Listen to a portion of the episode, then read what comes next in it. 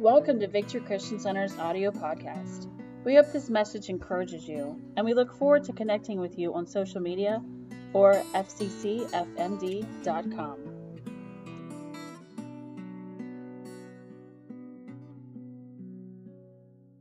Because one can put a thousand to flight, but two can put ten thousand. So let's band together, think of the thousands that we could put to flight if we join ourselves together in prayer. So I want to encourage you to do that. We've been journeying through the book of Psalms, and so our first week before we get into the Word, we're going to send our kids downstairs this morning, and they can get ready for Power Kids this morning. So go ahead on down, guys. First week, we jumped into this series. We looked at Psalm chapter 40. And then last week for Father's Day, we jumped into Psalm chapter 78 with a challenging word for us to, to live and to lead. And so this morning we're going to be jumping backwards to Psalm chapter 55. And so if you have your Bibles, I'm going to ask you to turn there with me this morning, Psalm chapter 55, but it'll be on the screen as well. Psalm chapter 55, we're going to read through the first five verses, and then we're going to break down some other portions of that chapter as we go along. Psalm chapter 55 begins in verse 1. It says, Give ear to my prayer, O God and do not yourself from my supplication. Give heed to me and answer me. I am restless in my complaint, and I am surely distracted. How many of you know what it's like to be distracted? Because of the voice of my enemy, because of the pressure of the wicked. For they bring down trouble upon me, and in anger they bear a grudge against me. My heart is in anguish within me, and the terrors of death have fallen upon me. Fear and trembling come upon me, and horror has overwhelmed me. Would you pray with me this morning? Father, I thank you today for your word. I thank you, Lord, that it is living and active. And Father, we thank you for your spirit that enlightens our heart to your word. And I thank you that your word goes forth to accomplish your will and that it does not and it will not return void. So Father, this morning, would you send forth your word with anointing, with boldness, with understanding, and with clarity that it would take root in our hearts and in our minds, that it would meet us where we are today, and that it would minister to the needs that we have. Father, would you be glorified this morning? We ask this in Jesus' name. Amen. Amen. And amen. I want to give you a little bit of historical background on what was happening, what was surrounding this psalm. Many scholars and theologians believe that this psalm was written as a result of David's dealings with his son Absalom. Now, if you know anything about Absalom, you can go back to 2 Samuel. You can read about him. He was David's third son. And it was Absalom who decided he was going to rebel against his father and overthrow him. And so it didn't end so well for Absalom. Things did not turn out the way that he would have hoped. But there was another accomplice of Absalom, and his name was Ahithophel. Ahithophel was actually a very close friend of David's. He was a trusted advisor. He was considered to be one of David's chief counselors. It was actually Ahithophel, David's close friend, who encouraged Absalom, David's son, to sleep with all of David's concubines on the roof, no less, so that everyone in Jerusalem could see what a spectacle he was making of his father. Don't you want some friends like that? I hope not. Y'all were a little too quiet there for me. A little concerned. No. He was considered to be a trusted advisor, a trusted counselor, and he betrayed David. And so here we have King David, and he's pouring out his heart to the Lord, and he's saying, please listen to what I have to say. God, I'm restless in my complaint and severely distracted because of the voice of the enemy.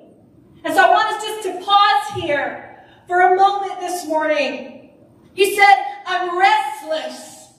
How many of you know what it's like to be restless? I had a restless night last night. You can be restless for a number of different reasons. In the Hebrew, if we look at the original text here, being restless is the idea of wandering about or rambling. You ever been around somebody who just kind of rambles all the time? It's the idea of wandering or rambling. But it's particularly the idea or the picture of an animal who had broken his yoke and is now wandering about with no purpose, wandering about aimlessly, wandering about freely because he has nothing holding him together. And so it's as if David is saying here, Lord, my thoughts, they're just all over the place. I don't know what to do with this. And, and then maybe you found yourself in this place before saying, Lord, there's just so much going on in my mind. I'm just so overtaken by what's going on in my life. I just, I can't put all my thoughts together. I don't know what to say right now. I don't know how to approach this. He said, I'm restless in my complaints and I am severely distracted. We all know what it's like to be distracted. Some of us are a little bit more familiar with being distracted than others. We just go off on all kinds of rabbit trails and we just get sidetracked a little too easily. David said, I am severely distracted because, watch this, because of the voice of my enemy.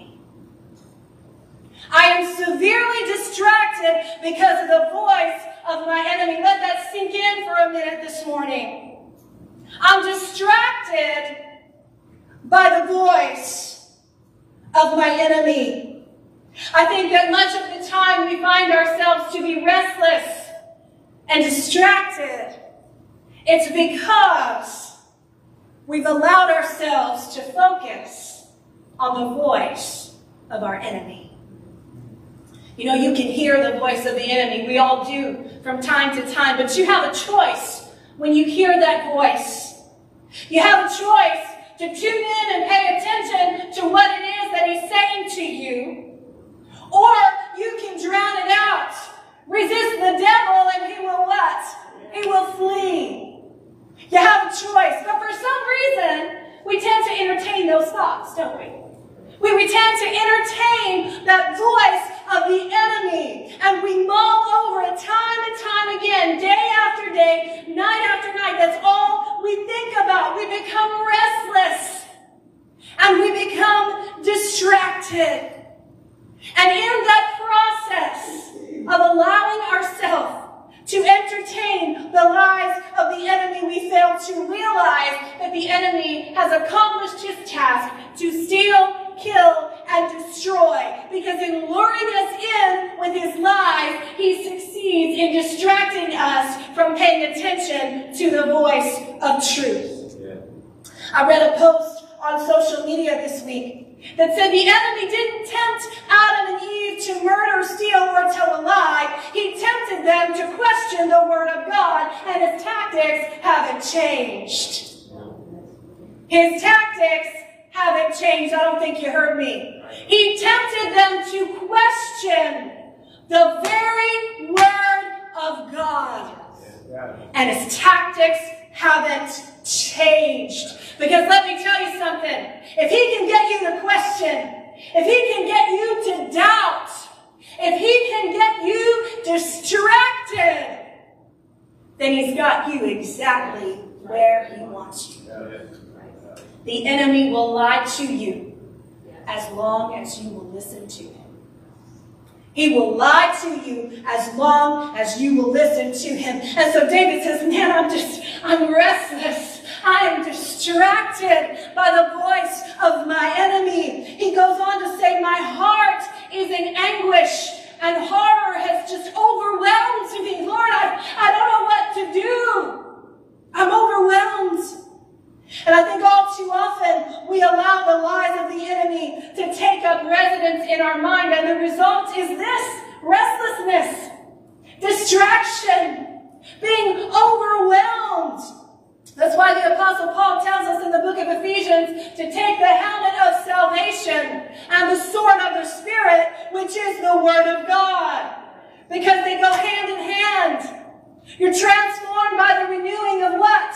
Your mind. Through what? The Word of God. David is in anguish. He's distracted because of the voice of his enemy. He's been betrayed by his beloved son who's trying to overthrow his reign. And he says in verse 9, confuse them, Lord. Divide their tongues. How many of you know it's okay to pray that the Lord confuses the plans of the enemy? We see this evidenced in the story of Gideon. Gideon takes his piddly little army of 300 men and surrounds the Midianite camp, stretched out so far to surround this camp in the middle of the night. They probably can't see their hand in front of their face. But they're standing there and they blow their trumpet and they break their clay vessels and they're standing outside this camp and what happens? The Lord frustrates the plans of the enemy because the Midianites don't know what to do. They're surrounded and they turn on each other and confusion came into the camp of the enemy. It's okay to pray that the Lord frustrates the plans of the enemy because the word of God tells us that every weapon that is formed against you will what? It will not prosper. It will not prosper. Let me tell you this morning, there's an enemy who is forming weapons against you. He is. And it's okay to pray that the Lord frustrates those plans, that the Lord frustrates those weapons of warfare, because Scripture assures us that God will raise up a standard against every single one of them. He's already raised up a standard. It's called the blood of Jesus Christ. And at the name of Jesus, every demon of hell, every weapon of the enemy must cease. I know y'all blood bought and sanctified this morning, but I said the blood of Jesus has raised up a standard. Somebody ought to shout, somebody ought to rejoice this morning. The blood of Jesus raised up a standard against the enemy of your soul, against every weapon, against every threat, against every attack, against every target he's placed on your back. He's already raised up a standard against it. It's okay to pray that the Lord confuses and frustrates the plan of the enemy. David said, confuse them, Lord. Frustrate their plans. And then we see his anguish. And we see why he's so overwhelmed. And we see why his heart is just torn apart. He goes on in verse 12 and he said, it's not an enemy who taunts me because then I could endure it. If I knew that this was an enemy, someone who stood against me, I, I could probably handle it a little bit better than what I can now. But it's not one who hates me, who's exalted himself against me, because then I could hide myself from him. But it's you, a man, my equal, my companion, and my confidant. We who had sweet fellowship together, we walked in the house of God among the commotion. Not only was David betrayed by his son, by his own flesh and blood, he's now betrayed by one of his closest friends, by one of his advisors, by one of his companions. How many of you can identify? Been betrayed by one of my closest friends. You confided in someone, you, you placed your trust in someone, you invested in someone, and then out of the blue, they turned on you. Stabbed you in the back. It's heart wrenching because it comes from someone that you love, doesn't it? Comes from someone that you trust. Just it, it just hits you at the core. David said, We had sweet fellowship. We, we walked in the house of God. And he goes on later in verse 20 and 21, and he said, He has violated his covenant. His speech was smoother than butter, but his heart was war. His words were softer than oil, yet they were drawn swords. Those words sure sound good, but there's something behind them. Proverbs chapter 29, verse 5 says, A man who flatters his neighbor spreads a net for his feet. Romans chapter 16 says, Such persons do not serve our Lord Christ, but their own appetites, and by smooth talk and flattery they deceive the hearts of the 90. David said, We had sweet fellowship. We were in the house of God together. Their speech was smoother than butter. Their words were softer than oil, yet they were drawn swords. And those words cut deep, don't they? They cut deep. And sometimes, unfortunately, those wounds can come from within the four walls of the church. How many of you know that? I know on numerous occasions I have been hurt by churches. And you know, in fact, I was thinking this week, I thought, you know what? I think I've probably been hurt in my life more by Christians than by unbelievers. And I think it hurts so much more because we have this, this expectation, as we should. We have this higher expectation of how Christians should live and walk and conduct themselves. And so when we're betrayed by a fellow believer, man, it hurts, doesn't it? It hurts. But what does Scripture tell us? It tells us we'll know them by their what? By their fruits, by their works. David has confessed his heart before the Lord, and he said, Lord, I'm restless and I'm distracted because of my enemy. And it hurts. You know, sometimes when you come before the Lord and you don't have words, you just have to say, God, it hurts. It just hurts. I don't know what else to say, but it hurts. My heart is just pained. I'm, I'm sorrowful. I don't even know what to say, but God, it just hurts. We jump back up to verse 16. And David, in the midst of all that's going on, in the midst of the confusion and the distraction and the restlessness and the betrayal of family and friends, in the midst of all of this, he says, As for me, I shall call upon God. They're drawing swords with their tongue, but I'm, I'm going to call on the name of my God. In the midst of all the chaos and the confusion and the uncertainty, I'm going to call on the name of my God and the Lord will save me. He says evening and morning and at noon, I will complain and moan. How many of you been there? Lord, I just got to complain a little bit today. I just gotta, just gotta let you know what's going on in my life as if he doesn't know what's already happening in your life. God, I'm just gonna complain evening, morning, and at noon I'm gonna complain. And what does David say? He'll ignore me. He won't hear me. He'll turn away from me. He's gonna drown me out. He says, I complain and moan morning, evening, and noon, and he will hear my voice. He will redeem my soul in peace from the battle which is against me. And I want you to grab a hold of that truth this morning.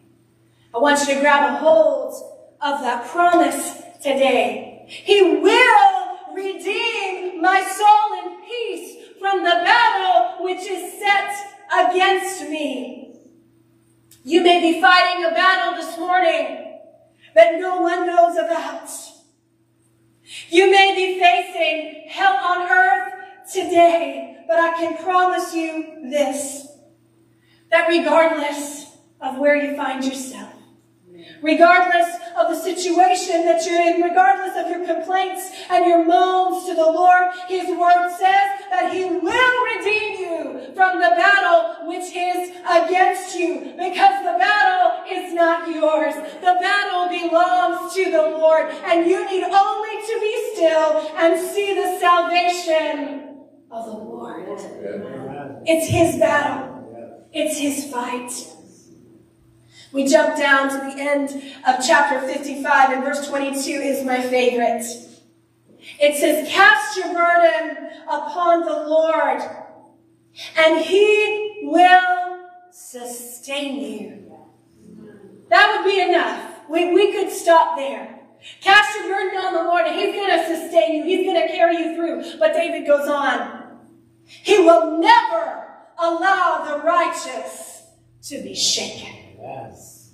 He will never allow the righteous to be shaken. Let me tell you something this morning. If your feet are grounded on the solid rock, when those winds and those waves and those storms come to knock you down, you're going to feel like it, but you're not going to be shaken because your feet are grounded on the rock. Cast your burden upon the Lord and he will sustain you. He will never allow the righteous to be shaken.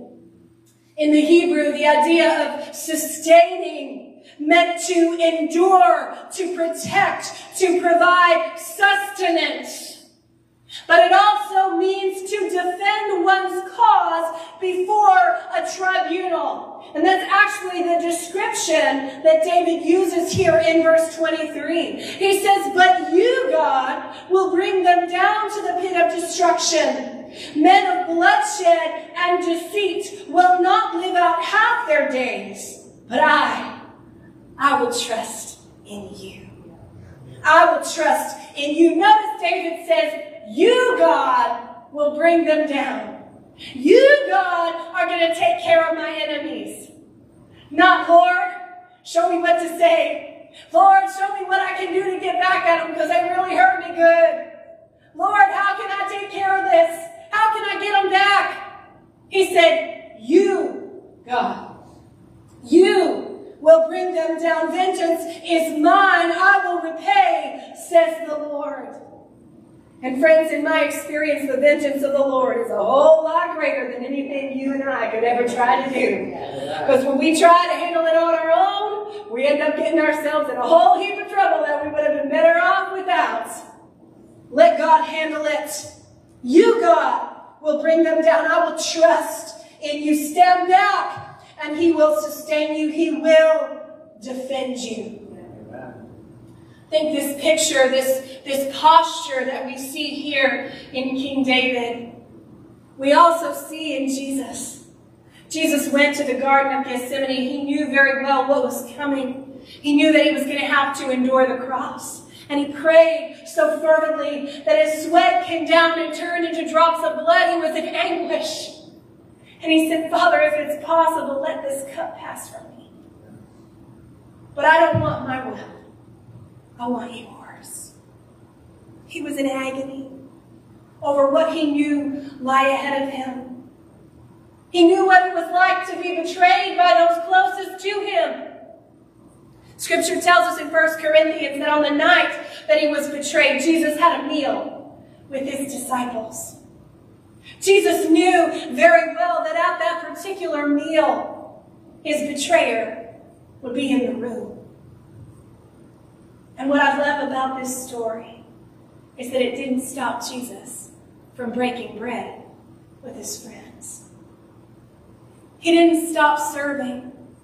He didn't stop loving, even though he knew he was breaking bread with the one who would betray him. Jesus knew what it was like to mentor someone, to pour into them, to love on them, to accept them for who they were, to give them a better life, and then be cast aside and sold out for just a few pieces of silver just so somebody could fill their pockets.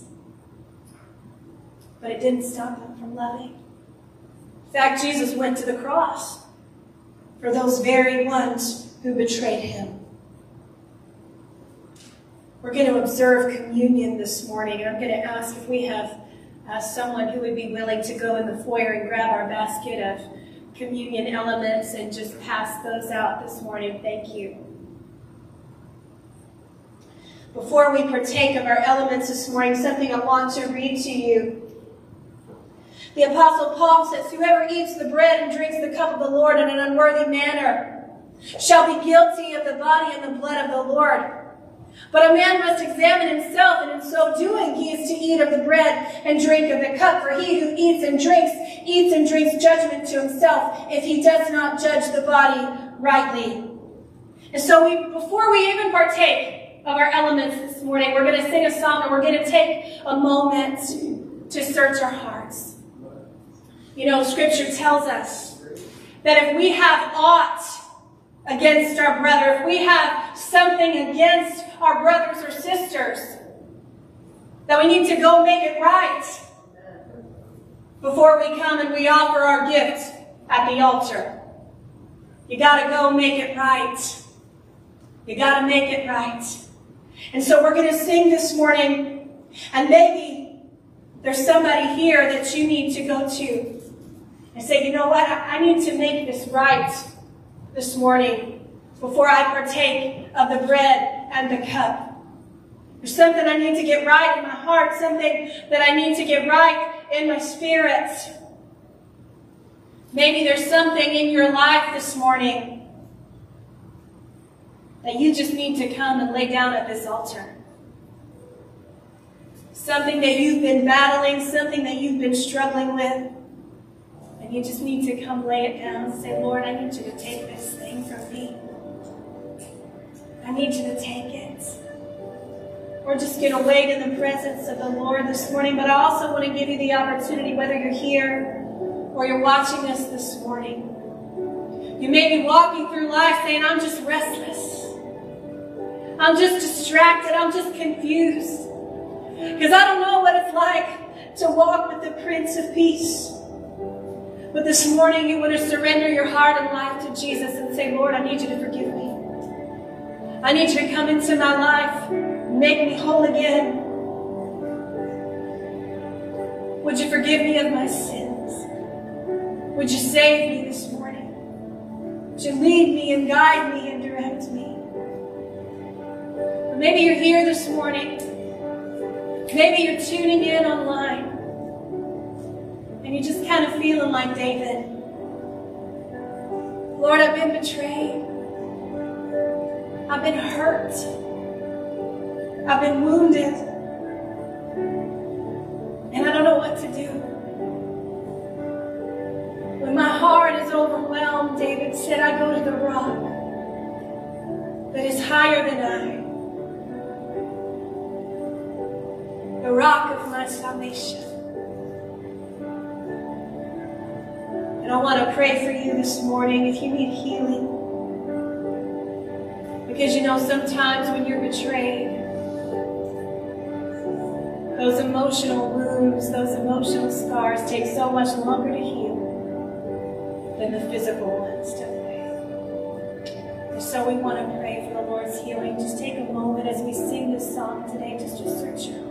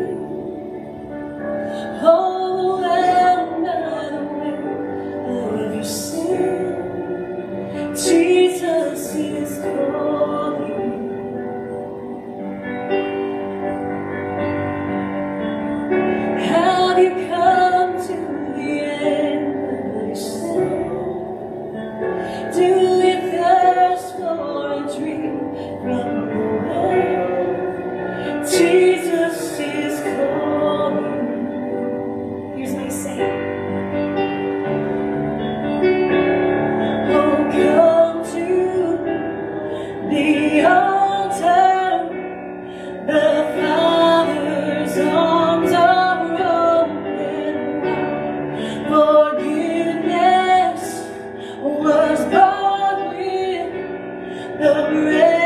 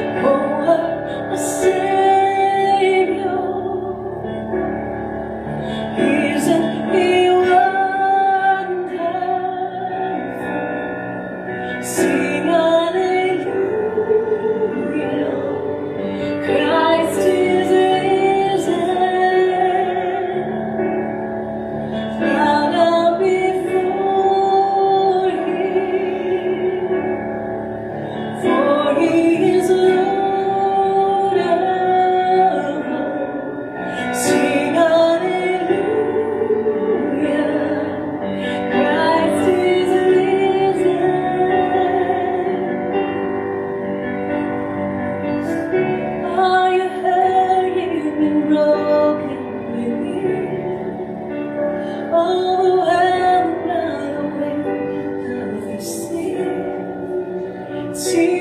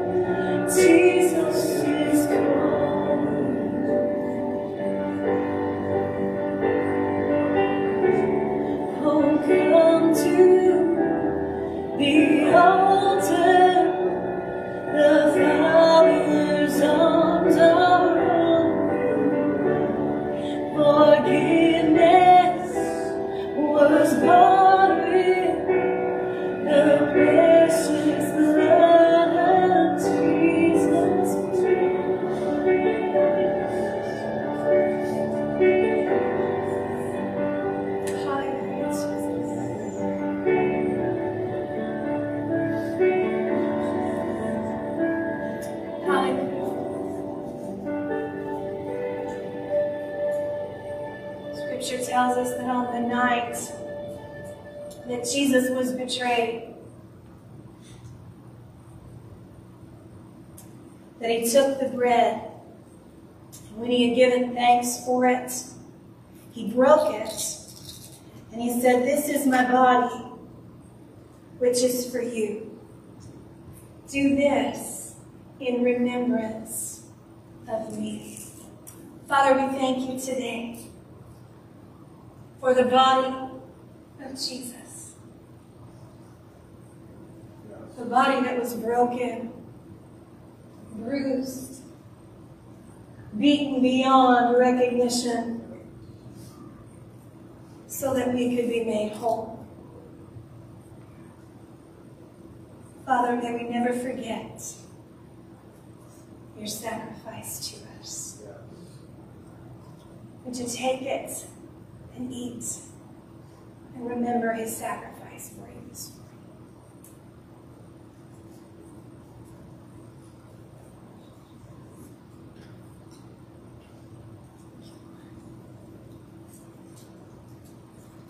In the same way, he took the cup after supper, saying, This cup is the new covenant in my blood. Do this as often as you drink it in remembrance of me. Jesus, we thank you this morning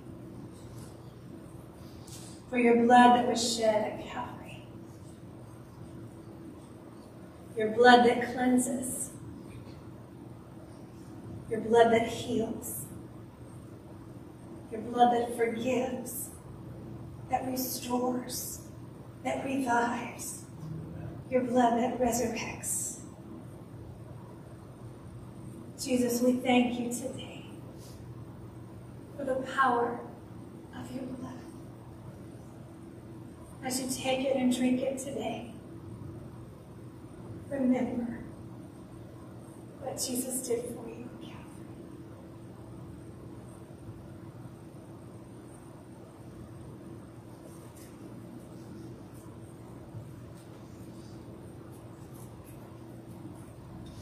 Jesus, we thank you. We thank you that you loved us enough to allow yourself to be broken for us. Father, we surrender our hearts to you this morning. We surrender our hearts to your will